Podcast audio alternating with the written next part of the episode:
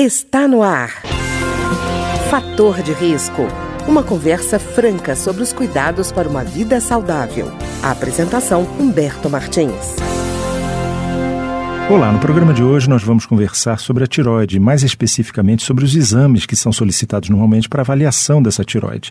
E conosco hoje está aqui o Dr. Rodrigo Abdala de Vasconcelos, que é membro titular do Colégio Brasileiro de Radiologia e Diagnósticos por Imagem e membro da Comissão Nacional de Ultrassonografia também da CBR.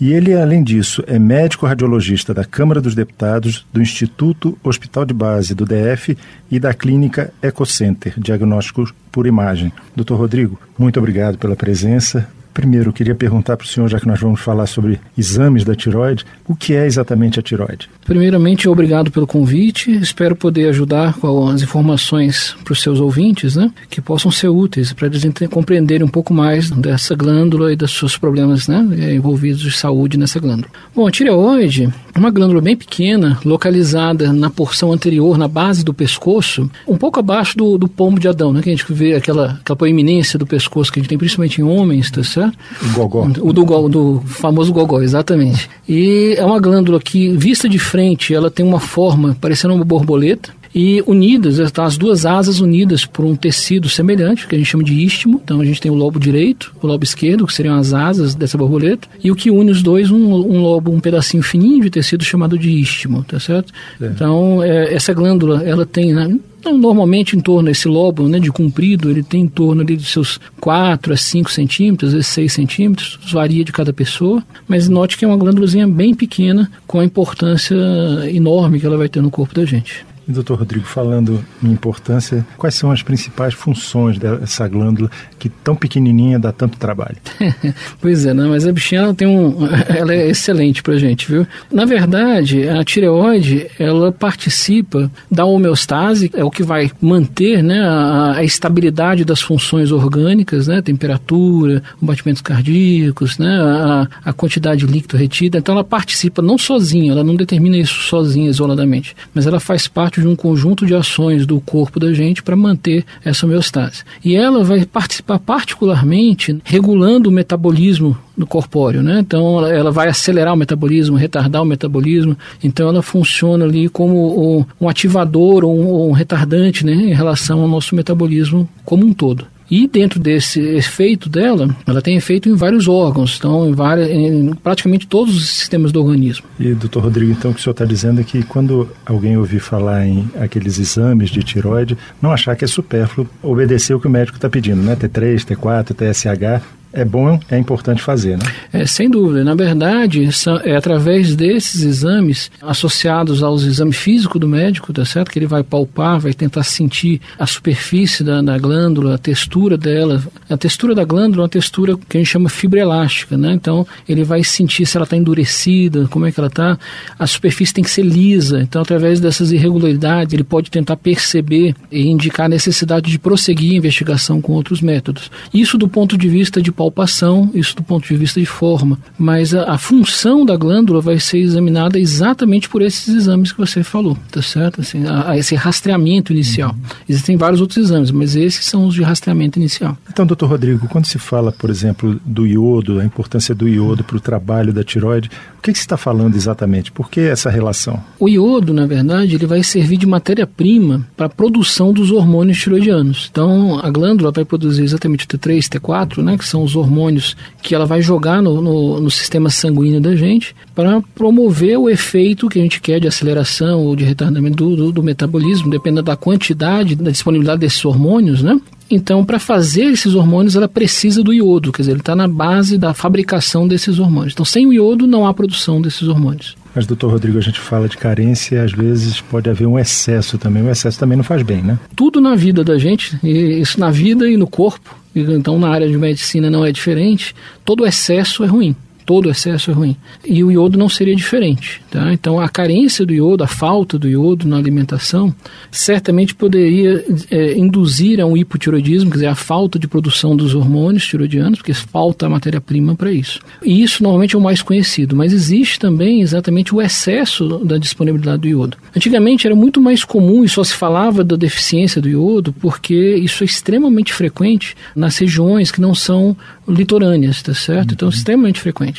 Só que de alguns anos, né, 20 anos, eu não, eu não lembro exatamente da época, foi introduzido exatamente o iodo no sal de cozinha, tá certo? E então passou a comunidade, de modo geral no Brasil, por força de lei, receber, né, quando come o sal de cozinha, recebe uma dosezinha de iodo o que acabou diminuindo muito essa falta da, da, da disponibilidade de iodo na, na, alimentação. Então, na nossa alimentação regular já tem. Então, chegando no que você me perguntou, aí vem o outro lado. A partir do momento que se disponibilizou isso, um consumo excessivo dos alimentos com iodo, alimentos, por exemplo, frutos do mar, o próprio sal, tá certo? Medicações que têm também iodo, algumas na sua composição, tinturas, tá certo? Também.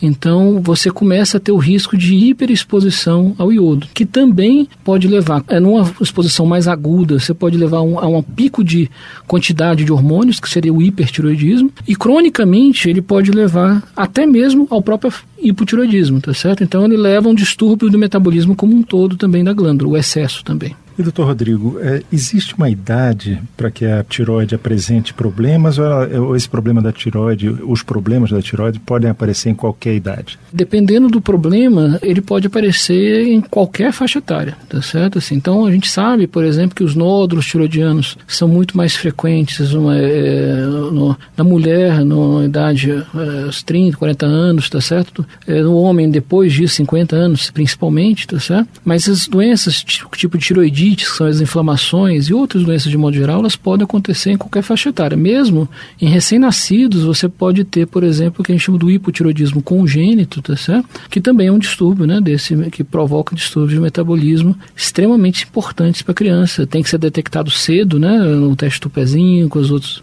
para que se possa corrigi-los, né, de maneira mais eficiente. Doutor Rodrigo, é uma tiroide, por exemplo, pode ser maior ou menor do que está sendo esperado ou projetado para uma determinada idade e ainda assim ela está funcionando adequadamente? Sim, então o, o que acontece? A gente tem sempre na avaliação da tireoide um tripé diagnóstico. O primeiro pé desse trio, né, na verdade, é o critério de exame físico, né? Exame físico que o médico vai palpar, sentir, sentir essa glândula, como eu falei inicialmente. O segundo é uma avaliação morfológica, então que se refere exatamente ao que você falou, de tamanho, forma, tá textura, presença de nódulos, que isso é o grande papel dos exames de imagem, que a gente pode mais tarde discutir sobre isso. E o terceiro tripé é exatamente da função. Então note que palpação e exames de imagem não falam nada a respeito de função. Então você pode ter glândulas extremamente alteradas da forma, com múltiplos nódulos, ou reduzida ou grande, mas está funcionando bem. Então mantém pelo menos a atividade básica dela. Pode ainda estar produzindo hormônio em quantidade suficiente e viver com isso tranquilamente, tá certo? Por outro lado, você pode ter, obviamente, doenças da tireoide que levam a falta ou excesso de produção do hormônio e mudam a morfologia. Tá? E por fim, você pode ter glândulas perfeitamente normais, com forma normal, tamanho normal e não está produzindo adequadamente os hormônios. Ou está produzindo em excesso ou faltando a produção desses hormônios. Então, sim, na verdade, pode ocorrer a dissociação né, da, da, do tamanho e da forma da glândula da produção. Por isso é que os exames são complementares. Você, quando vai avaliar a tireoide, você não faz só um, você avalia com, com o tripé diagnóstico, tá certo? E esse é o que a gente vai utilizar. Doutor Rodrigo, o senhor falou de nódulos em algum momento. É, esses nódulos podem significar o quê? Quando eles aparecem, eles pedem uma investigação mais profunda da tiroide? É, na verdade, a gente, nódulo de tiroide é algo extremamente comum.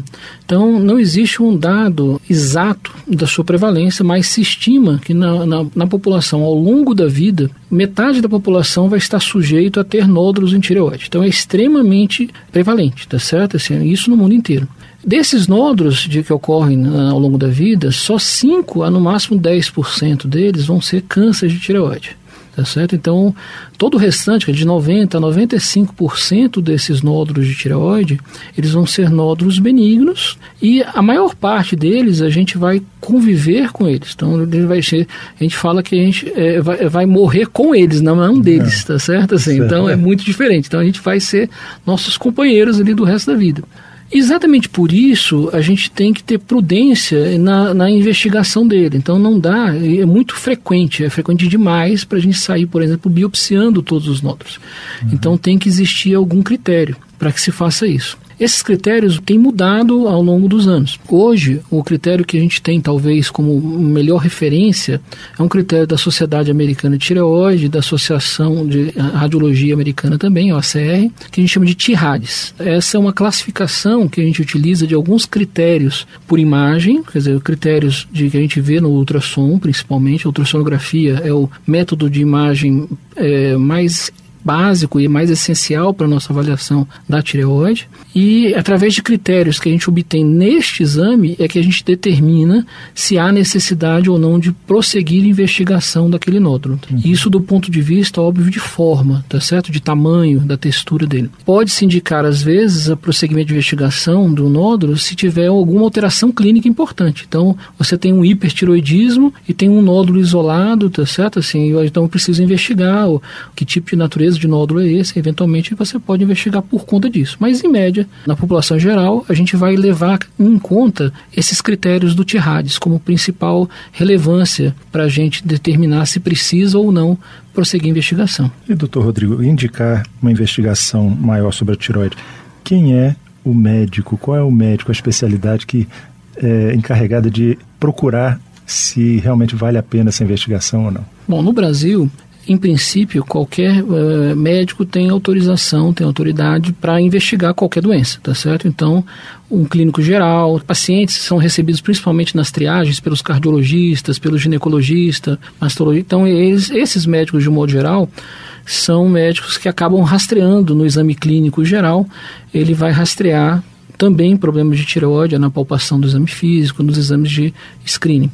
Mas o médico que é considerado especialista disso, clinicamente, é o, é o endocrinologista e da parte cirúrgica, o cirurgião cabeça e pescoço. Então, especialmente nesse caso, o, o endocrinologista vai ser o, quando você tem uma dúvida a respeito da integridade da tireoide, o, o profissional endocrinologista é o médico especialista, quer dizer, mais indicado para fazer essa investigação do ponto de vista clínico. Do ponto de vista de imagem, existe um especialista, que é da minha especialidade, que é a radiologia, tá certo? Então você tem o radiologista, assim como o endócrino é o especialista clínico disso, o cirurgião é o especialista cirúrgico, o radiologista é o especialista de imagem, para poder interpretar mais adequadamente e com maior precisão e sensibilidade os exames de imagem, que no caso específico da tireoide será invariavelmente a ultrassonografia. Doutor Rodrigo, muito obrigado. No próximo programa, vamos conhecer mais de perto os exames de imagem que são solicitados para a investigação da tiroide